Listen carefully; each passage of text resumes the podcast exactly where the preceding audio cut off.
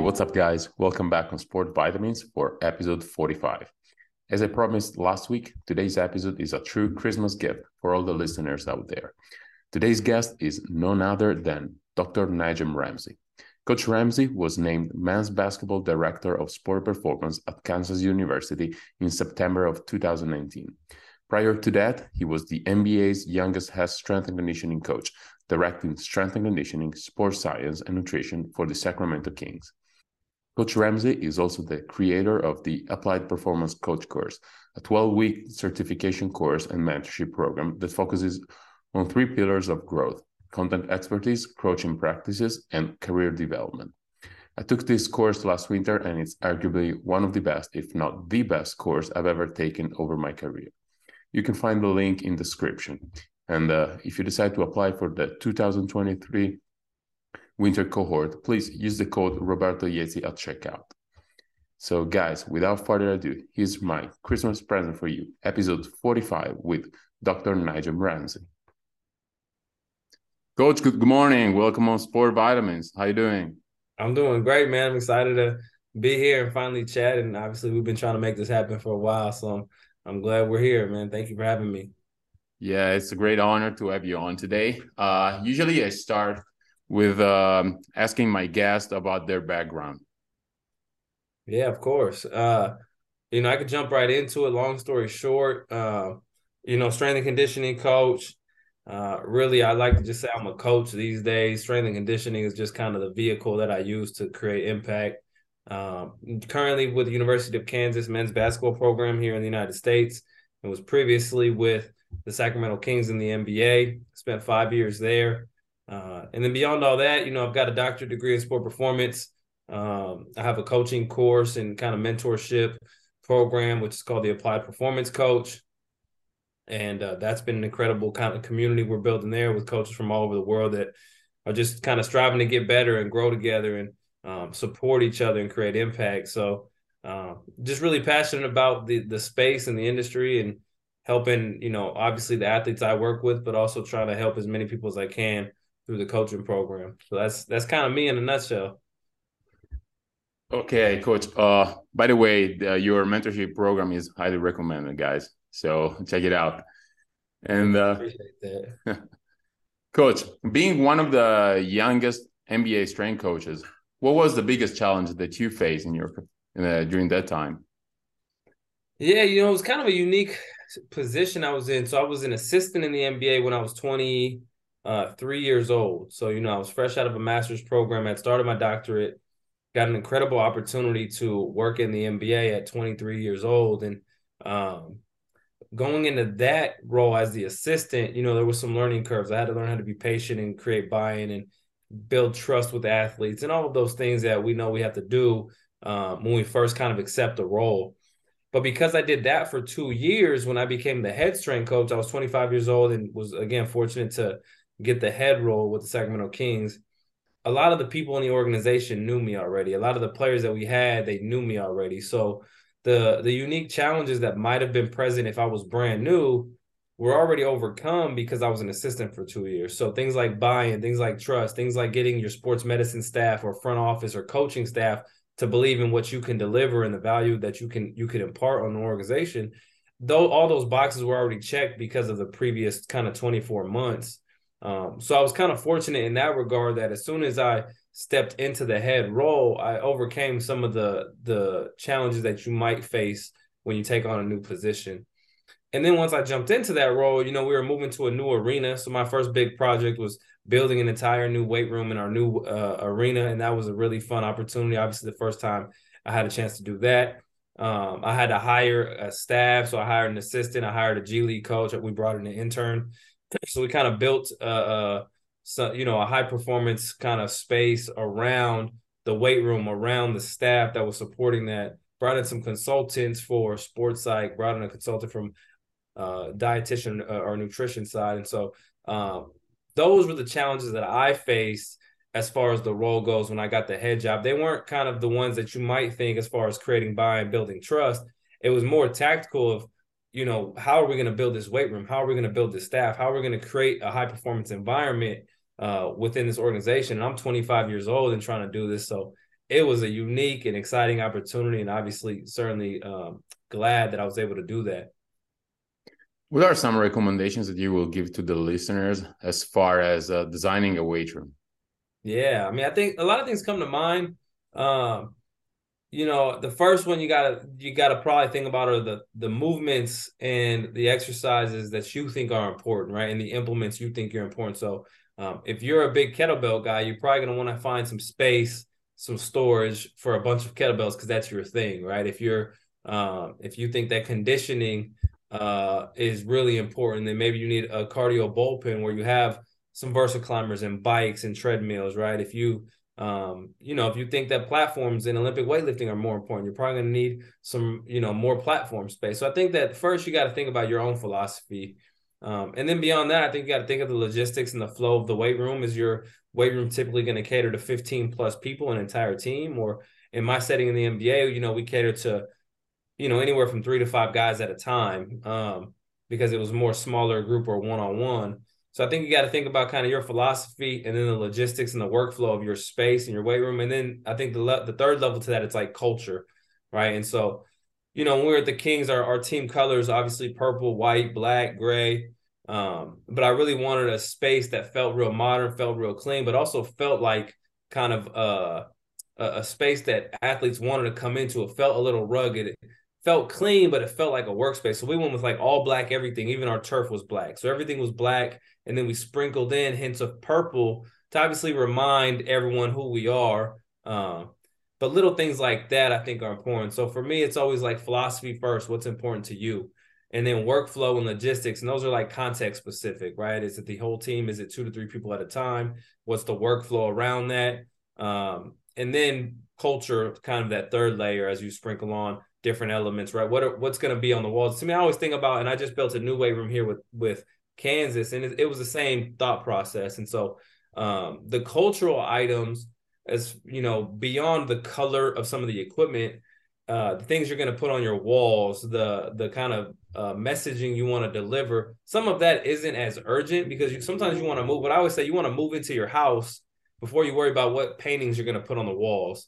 And so culture to me is kind of the decor that makes your house the home, but you got to make sure the house is what you want first. And that to me is philosophy and kind of workflow and logistics. And then obviously sprinkling um, your cultural items, you know, what what's the color scheme, what's the messaging, are there quotes, are there big names that are within your organization that are important, right? If you're if you work for the Chicago Bulls and you build a weight room, you're probably going to want to have some things around the trophies and around Michael Jordan and those ideas, right? So I think it's important to appreciate the history of your program. And same thing here at Kansas. We built a beautiful weight room. It's modern. Um, you know, we got some tech in there. It feels high end.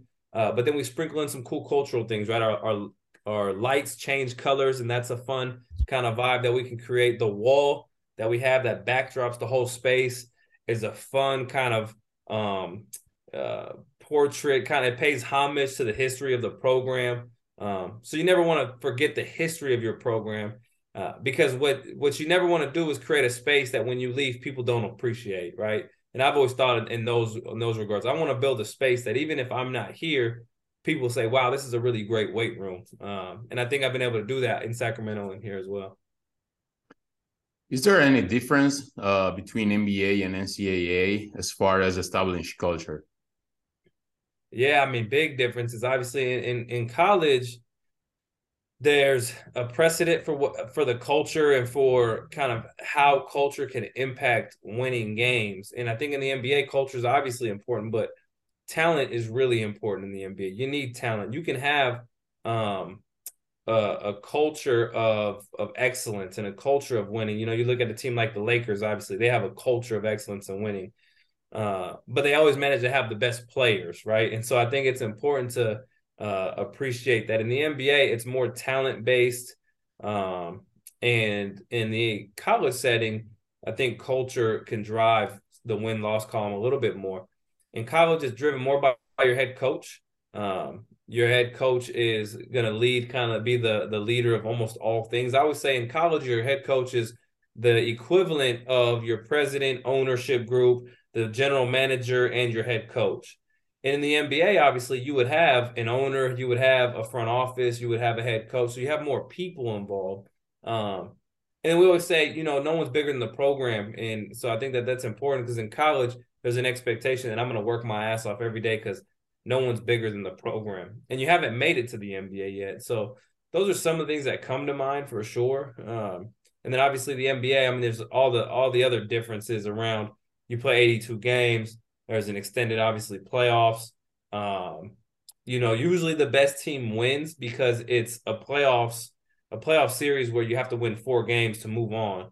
And in college, it's one game. So if you just have a bad game, you could lose. So the best teams don't always win because you can have a bad game. And if you lose, you're out of the tournament. If a team that is not as good as you, but they just get hot at the right time, right? Then they can beat you one game. An injury may occur. So, um, yeah, those are things that come to mind. But in general, you know, I think that because of the college culture, because of the way that it's driven by a head coach and the way that it's a one game elimination tournament, there's a lot of differences in kind of the expectations and how you actually win.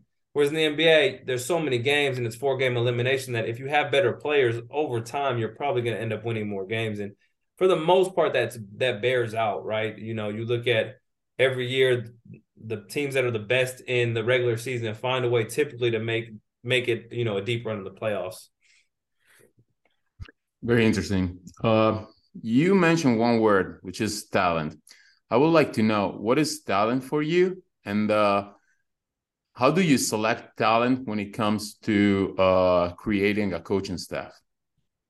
Oh wow, that's a uh, an interesting question. Um, you know, I don't really do much as far as like you know selecting coaching staff or or anything like that. You know, I don't even do the recruiting here.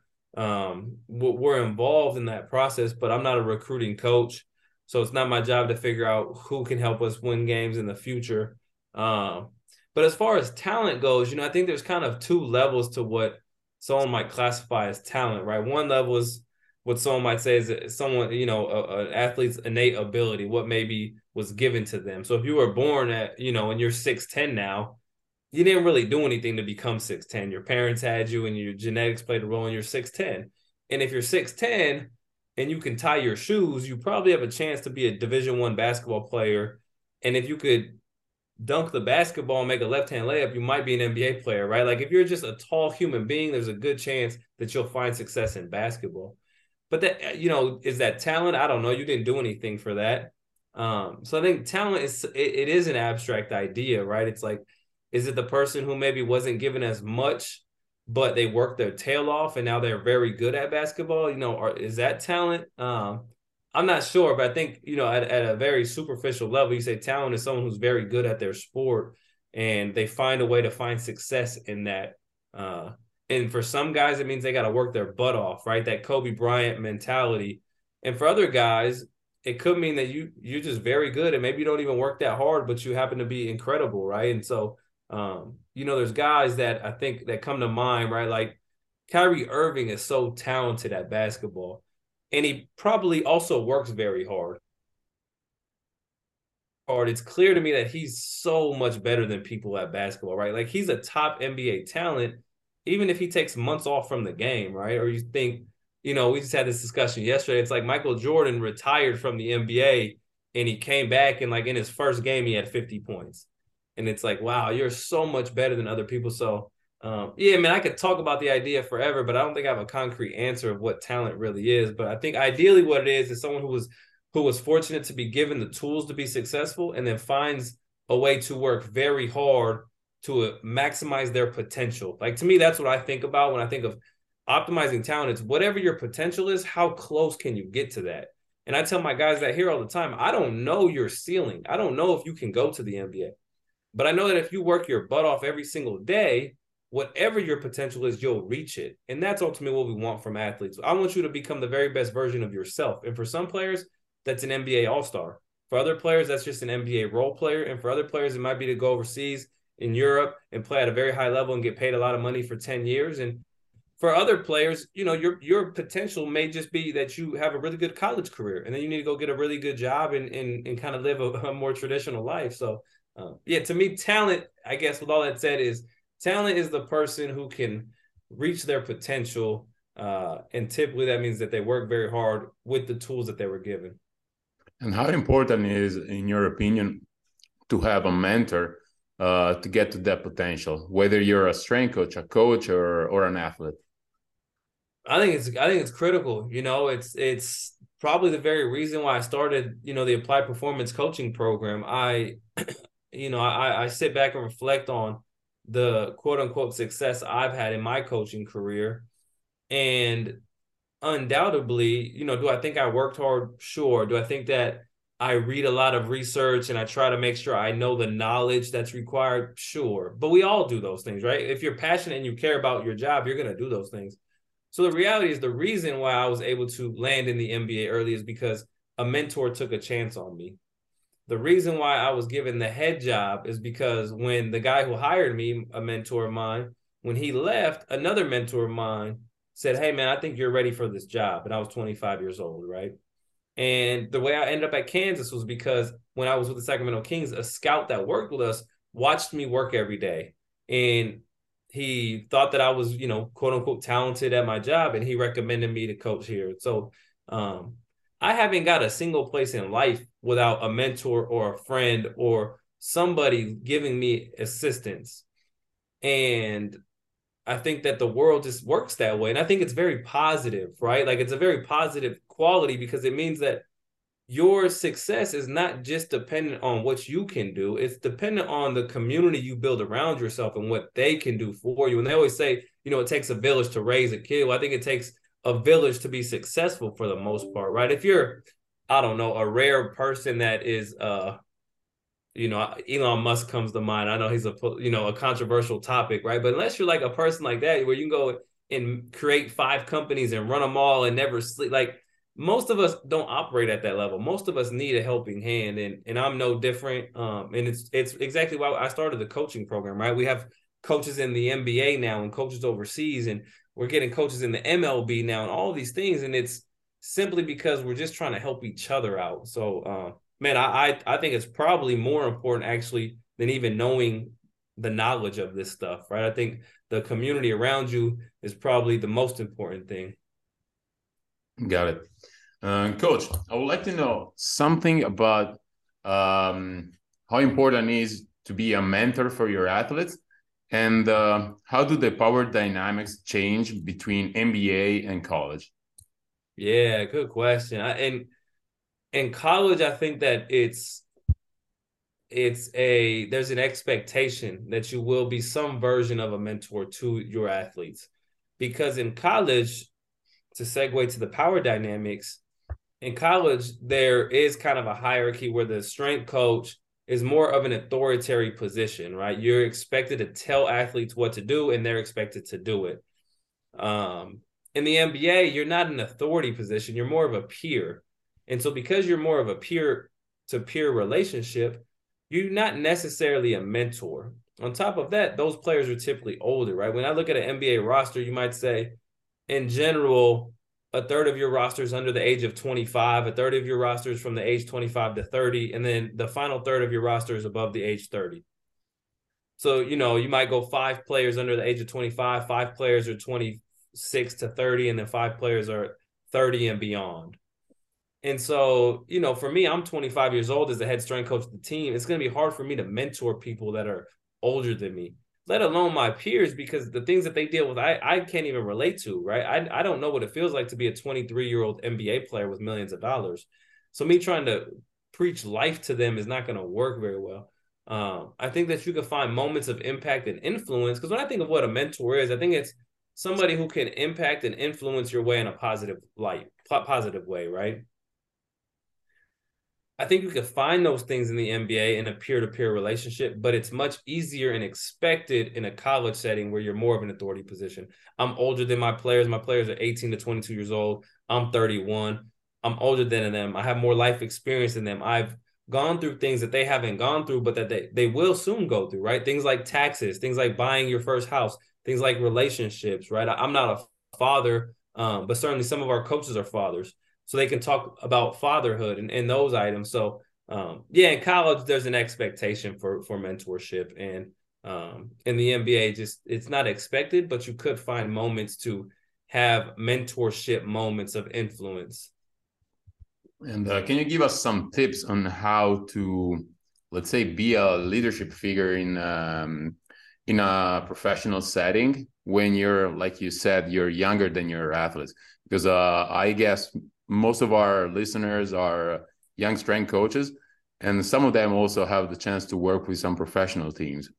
And yeah. uh, I can definitely relate with what you said because, for example, this is my first season with only two players that are older than me and mm. I think that when these two guys will retire, I'm gonna be finally older than my players. But it, it never been like that before that, before yeah. this year.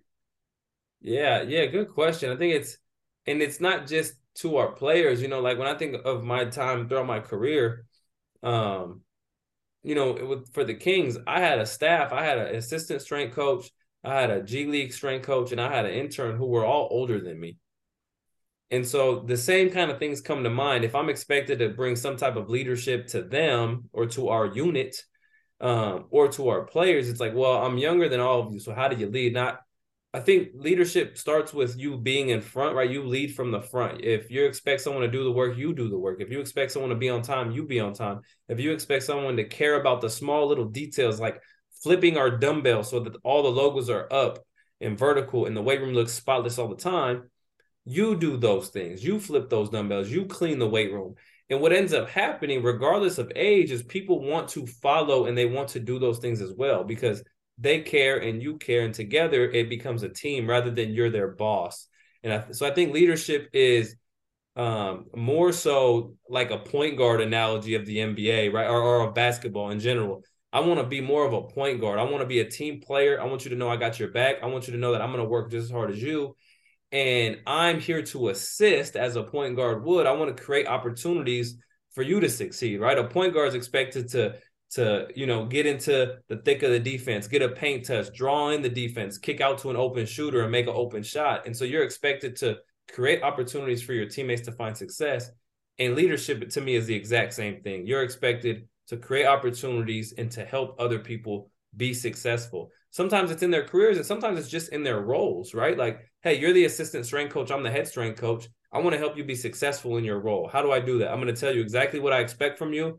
I'm going to hold you accountable to those expectations and we're we're all going to end up elevating the program. So, yeah, when I think of leadership, you know, the point guard analogy comes to mind. I want to create opportunities for other people to succeed and then I want to help them succeed. And then certainly when they fail to do what's expected, I have to hold them accountable just like I hold my point guard does to our team, right? So it's the same thing. Interesting. Coach, let's switch gears and let's talk about strength and conditioning now. Mm-hmm. Um, I would like to know, first of all, uh, how your um, your philosophy in the weight room have evolved over the years. Yeah, good question. I think early in my career, I was a more traditional strength coach. I think um, I thought um, the value of what I was bringing was in my programming every day, um, was in my coaching every day. Uh, and so, you know, we lifted heavy more often because I thought that lifting heavy and driving intensity would create the adaptation that was important for sport. Uh, we did probably more work back then, more volume, because I thought that, you know, the more volume, the more I can drive the tissues into the floor, the more of an adaptive response would occur. Um, I was probably more firm in my expectations uh, because I thought that the way that you drive culture was more of an a, a more of an authority um, militant type approach of my way or the highway. And now when I think of my programming, right, it's more flexible in nature. We do less, uh, but we're more impactful with it. We we measure more and we try to be more specific about what we're doing and why we're doing it. I communicate those things way more now than I used to do to my players. My players know exactly why we're doing something, and that ultimately drives more buy-in.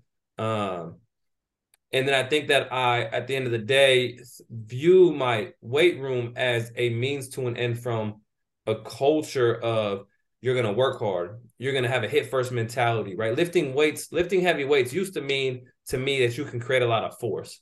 Lifting heavy weights now means that you can create a lot of intent and that will transfer to the basketball court. There's an intent to get a rebound, there's an intent to get position on the post, there's an intent to drive force in the, into the ground because you need to move faster because you need to stay in front of your uh, uh the offensive player.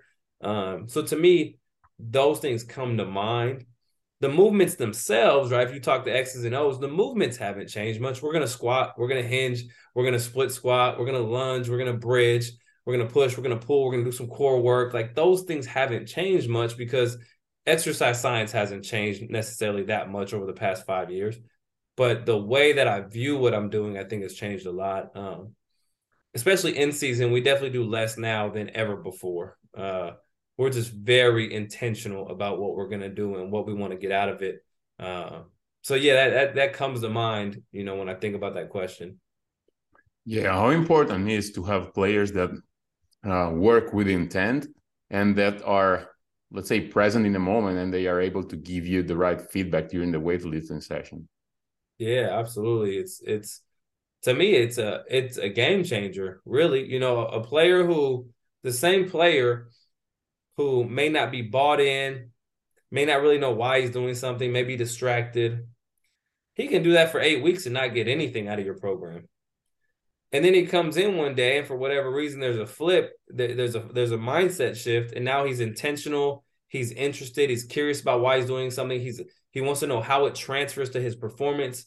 He buys in. He works hard. Every no rep is wasted the same program now has a very different effect, right? It's very impactful. The results will speak for themselves.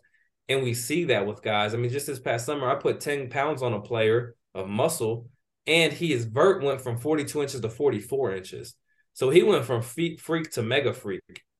And he just buys in. That same program would not do anything for a player who wasn't bought in, right? And so it's not the it's not what's on the piece of paper or whatever means you have to to give them their program, whether it's an iPad or whatever. That's not what's that's not what's going to deliver the results. It's the coaching and it's the athlete buy-in. And when you get those two things, the results are going to occur pretty it's almost like you know a guarantee that you'll find success if you have a good program and a player who's bought into that. Got it. Coach, let's talk about game days. Is there anything that you do and that you like to do with your athletes on game days uh, to have an impact on the on the game, on the game itself? Not much anymore. In the NBA, we used to lift on game days, especially pregame. We used to lift a lot pregame. Um, you know, I think of a guy like Buddy Hield or Bogdan Bogdanovic. You know, those guys they lifted before games, um, and it was more of a primer, but it was part of their game day routine it was an almost like an extended warm up. But we, I mean, we were trap bar deadlifting 225 for some, for some triples fast, right? Um, and in college, we don't lift on game days here. I know some schools may, but we don't. You, you only play twice a week. We train four to five times a week sometimes, so I don't need those two other days necessarily from an an adaptation perspective. Uh, and our game day schedule is so packed that you know, trying to sneak in some work might be hard. And then the facilities and access to those facilities are a little bit different in college. And then finally, in the NBA, you'll get to a game three hours before a game, two hours before a game. I mean, your final bus is going to arrive, you know, no less than 90 minutes before a game. So everybody's in the building. And in college, we don't get into the gym until 75 minutes or so before the game. You know, we basically get off the bus, tie our shoes and get right to our warm up, our pregame our pregame routine. So there's just far less time. Um, so all of those things kind of have influenced my thinking to where now, once game day has arrived, I've almost I've done all that I can do for the team. At that point, it's scouting report and focus, and obviously we have a Hall of Fame coach and the staff that can get that, that get that done. So the only thing I do on game days is I warm the team up for the most part. Got it. And uh, as far as the day after the game, how do you per- periodize, your uh, your recovery strategies? Yeah, good question. Sometimes if it's a full off day, sometimes uh, we, they won't actually do anything, depending on kind of how many games we've been going in a row or how many days we've been going in a row. But more traditionally, when we come in the day after a game, it'll be a shorter session, right? Um, you know, 30 minutes or so. We'll start with some lower body kind of floor based mobility where they take themselves through a, a, routine that I've created for them. We just call it lower body series. They know that routine. Um, you know, some things for the quads, hamstrings, and hips, calves, those types of things. Um, and then we try to load movement. And, you know, when I think of my recovery days, it's lighter movement, it's loaded movement, and it's out of the sagittal plane. So we try to get more into the frontal or transverse planes just to promote more movement in general, right? Um, typically, you know, we spend a lot of time in the sagittal plane, either bilateral or unilateral work. And on recovery days, we're going to get outside the sagittal plane and we're going to promote some of that frontal and transverse actions with some rotation. So even if we're going to do like a seated cable lat pull down, then I might go one arm at a time to create some thoracic rotation and mobility, right? So I sneak in little things like that. And my players don't know why I'm doing that. But to me, those are in that moment, I'm not too interested about how much weight is on this cable stack, right? We're doing it to promote movement and fluidity. And so I basically think of all those different things on our recovery days. But the goal of a recovery day is that you're going to feel better after the lift than you did when it started. And that's not always the case after a traditional lift. There's times where you come in for a traditional lift and you feel tired after, you feel fatigued, you feel a little beat up, right? And that's okay because that's that's part of a periodized plan, and we're thinking of a super compensation or adaptation long term. But in a recovery session, it's an acute thought process of I want to make you feel better 30 minutes from now. That's very interesting. And coach, don't you think that nowadays most athletes uh recover too much. I mean, they're too focused on recovery and they don't work hard enough. Man, you took the words out of my mouth. You know, I, I get more people are worried about whoop bands, Oura rings, and uh, cryotherapy than they are being consistent with their training, increasing, you know, the SAID principle, the progressive overload principles. Like, um, so yeah, I do think in general, there's a hyper focus on recovery that's probably not justified because there's not a hyper focus on training, right? And so um, I'm not saying it's bad to worry about recovery. Certainly we need to, but the reality is from a recovery perspective, if you're eating enough calories, if you're getting enough sleep and you're hydrating after during competition and after, you're probably as recovered as you need to be. If you're a little sore, that just means that soreness and fatigue the next day that just tells me that you've done more acutely than you were ready for chronically, right? And that goes into like those workload ideas, but that's all that means. So if you want to fix that problem, you need to fix your program. And certainly acutely, you can do things like cold tubs or contrast baths or compression garments or massage guns or actual get a masseuse to come in or what you can do all of those things because they'll make you feel better acutely. But if that's all you're doing and that's all you're relying on, you're probably going to end up in a bad position months down the road, right? Like, I want to make sure that our program is in a good spot. I want to make sure that you're eating enough food. I want to make sure that you're hydrating and I want to make sure that you're sleeping enough. And if we have a really good program and you're sleeping enough and eating enough and hydrating enough, then we're talking about maybe a 5% difference max when you talk about all the other things that when you talk about recovery, most people think of again, whoop bands, Oura rings, compress. Those things can help maybe, maybe one to five percent. But if you don't have a good program, sleep and nutrition, then who cares? So that's kind of how I look at it. Yeah, I absolutely agree with you. A lot of times it happens also with uh, professional athletes that, uh, for example, they are, I don't know, their Oura ring, their uh, compression garments, their massage, their foam rollers are on point, but their nutrition and sleep are not. Like, for, for example, hey, coach, I think I need to recover better. I did all those things, but I still feel tired. How many hours did you sleep last night? Three. Right. What did you eat? Uh, I went to McDonald's. Okay, so what are what are we talking about? yeah, no doubt, no doubt. And and I get it, right? Like it's easy to tell someone to get in a cold tub. It's easy to get a massage gun. It's easy to put compression garments on. Those things are easy.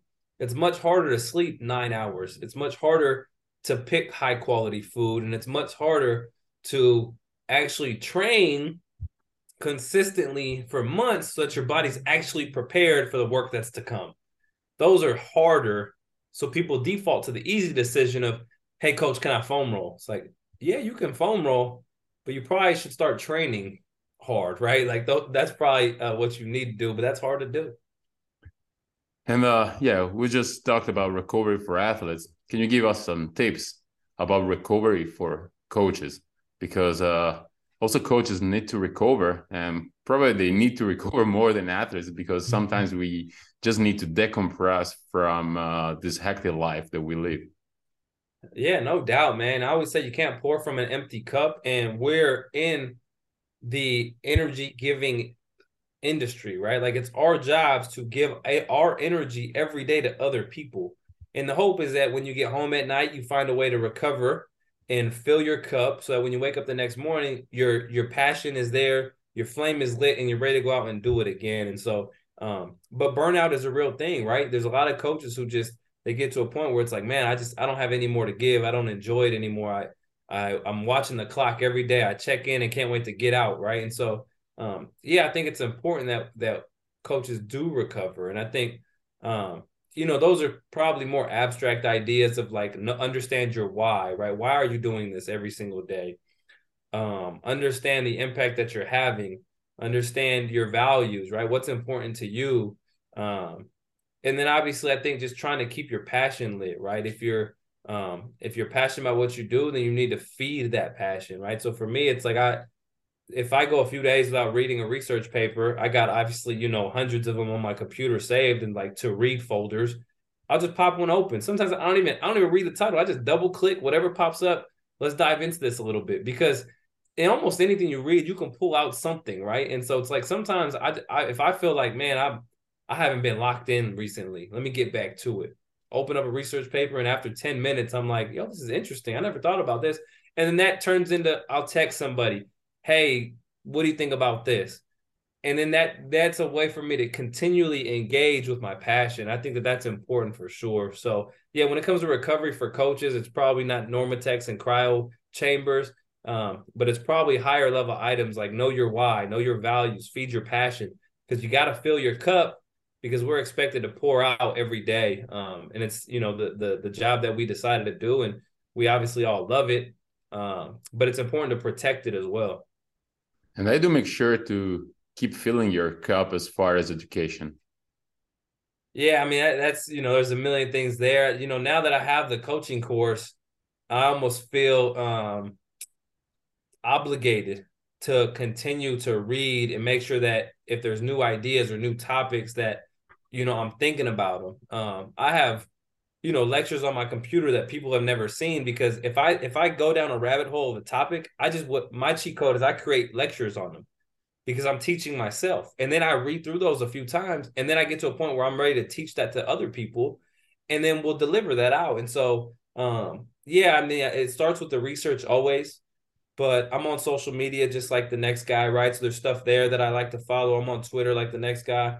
Um, I don't listen to a lot of podcasts anymore on training. Um, you know, I'm I'm at this weird, I think, stage of my life where I'm 31 now. So, um, you know, higher levels of th- of I don't know if it's thinking or just you know ideas are coming to my mind. Things like clarity and peace and um, purpose and impact. And so, um, love, like those items are really high on my list right now. So I, I find myself really being drawn to that type of content.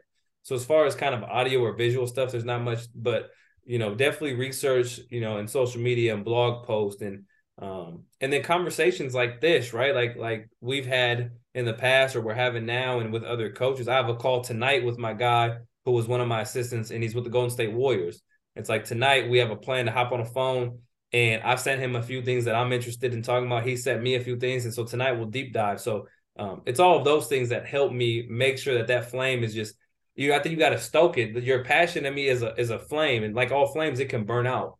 And so it's your job to kind of kindle that flame, but make sure you throw some firewood on that. And it doesn't have to be every day, but you know, once or twice a month, like how are you putting that firewood down so that there's always something to burn? Because if not, it burns out. And that's what, you know, burnout is a real thing. People quit their jobs. And um, so for me, I'm always thinking, what am I throwing into that fire to make sure it's burning?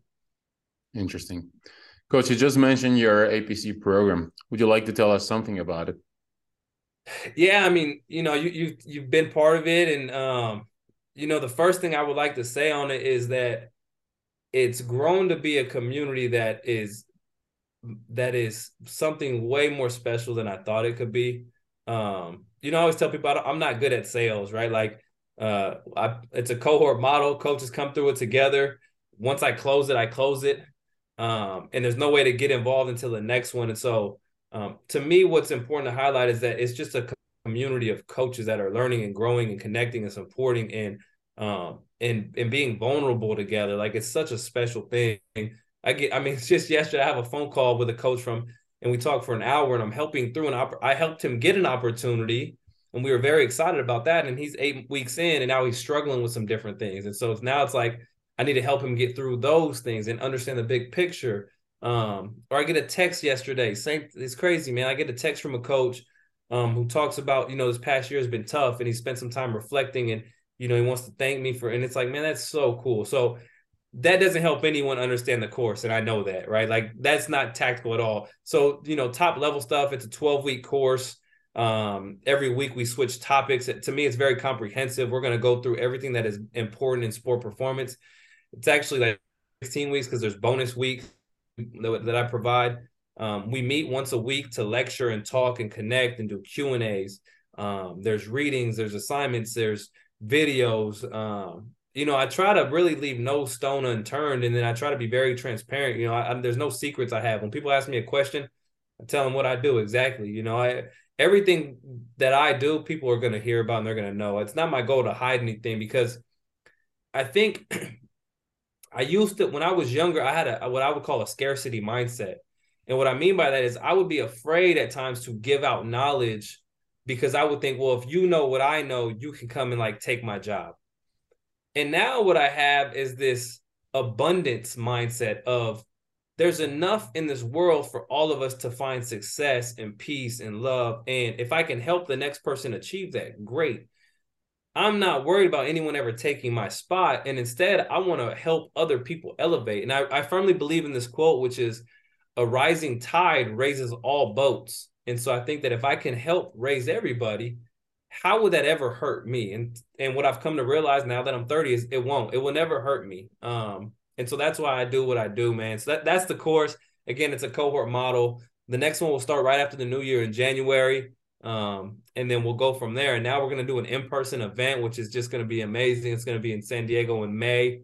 Um, I'm really excited about that. It, that'll be open to the public, but if you're an APC alumni or graduate and you've gone through the course, we're going to have some special things for those guys there. So uh, yeah, that, that's kind of the course in, in a nutshell. And um, if anyone's interested, obviously they can uh, either reach out to you or they can reach out to me um, and would be happy to kind of help guide them through that. Again, I don't do sales. So, you know, people have messaged me before and they say, you know, why should I take the course? And I'm always like, if you're passionate about the industry, I don't know. You know what I mean? I'm not, I'm not trying to take anybody's money. And I, and I've always said this, the reason why I don't push sales is because if I push somebody to buy something that they don't want to buy, now I'm indebted to them and there's an expectation I have to return something to them.